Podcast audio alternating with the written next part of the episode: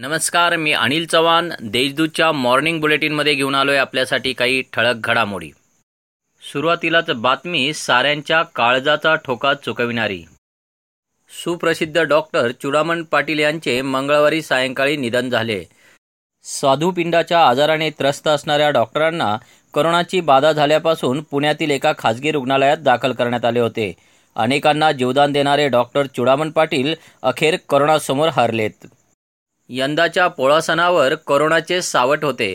त्यामुळे साध्या पद्धतीने हा सण साजरा करण्यात आला. पोळा फुटण्याची अनेक वर्षांची परंपरा यामुळे खंडित झाली. साक्री तालुक्यातील वारसा फाट्यावर ॲपेरिक्षा झाडावर आदळून अपघात झाला. या अपघातात आदेश उत्तम कांबळी हा पंधरा वर्षाचा युवक ठार झाला तर सटाणा तालुक्यातील सहा जण जखमी झालेत. शिरपूर तालुक्यातील तरडी गावातील पंचायत समिती सदस्य बाळू गायकवाड यांच्यावर दोन दिवसापूर्वी कुराडीने हल्ला झाला होता. अखेर मंगळवारी सायंकाळी त्यांचा मृत्यू झाला.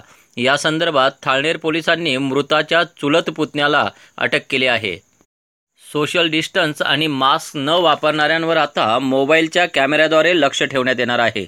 यासाठी महापालिकेच्या क्षेत्रात अधिकाऱ्यांची नियुक्ती करण्यात आल्याची माहिती जिल्हाधिकारी संजय यादव यांनी दिली आहे.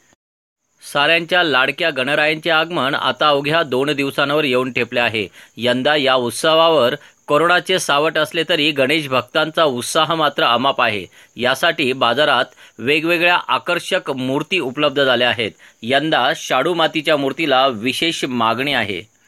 आणि आता बातमी कोरोनाची.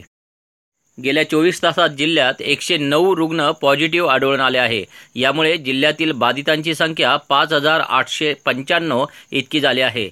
चार जणांचा मृत्यू झाल्यामुळे एकूण एकशे एक्क्याऐंशी जणांचा करोनाने बळी घेतला आहे. तर आतापर्यंत चार हजार नव्याण्णव रुग्ण बरे होऊन घरी परतले आहे. या होत्या आतापर्यंतच्या ठळक घडामोडी. ताज्या बातम्यांसाठी वाचत रहा दैनिक देशदूत आणि भेट द्या W W dot Deshdoot dot com या संकेतस्थळाला. धन्यवाद.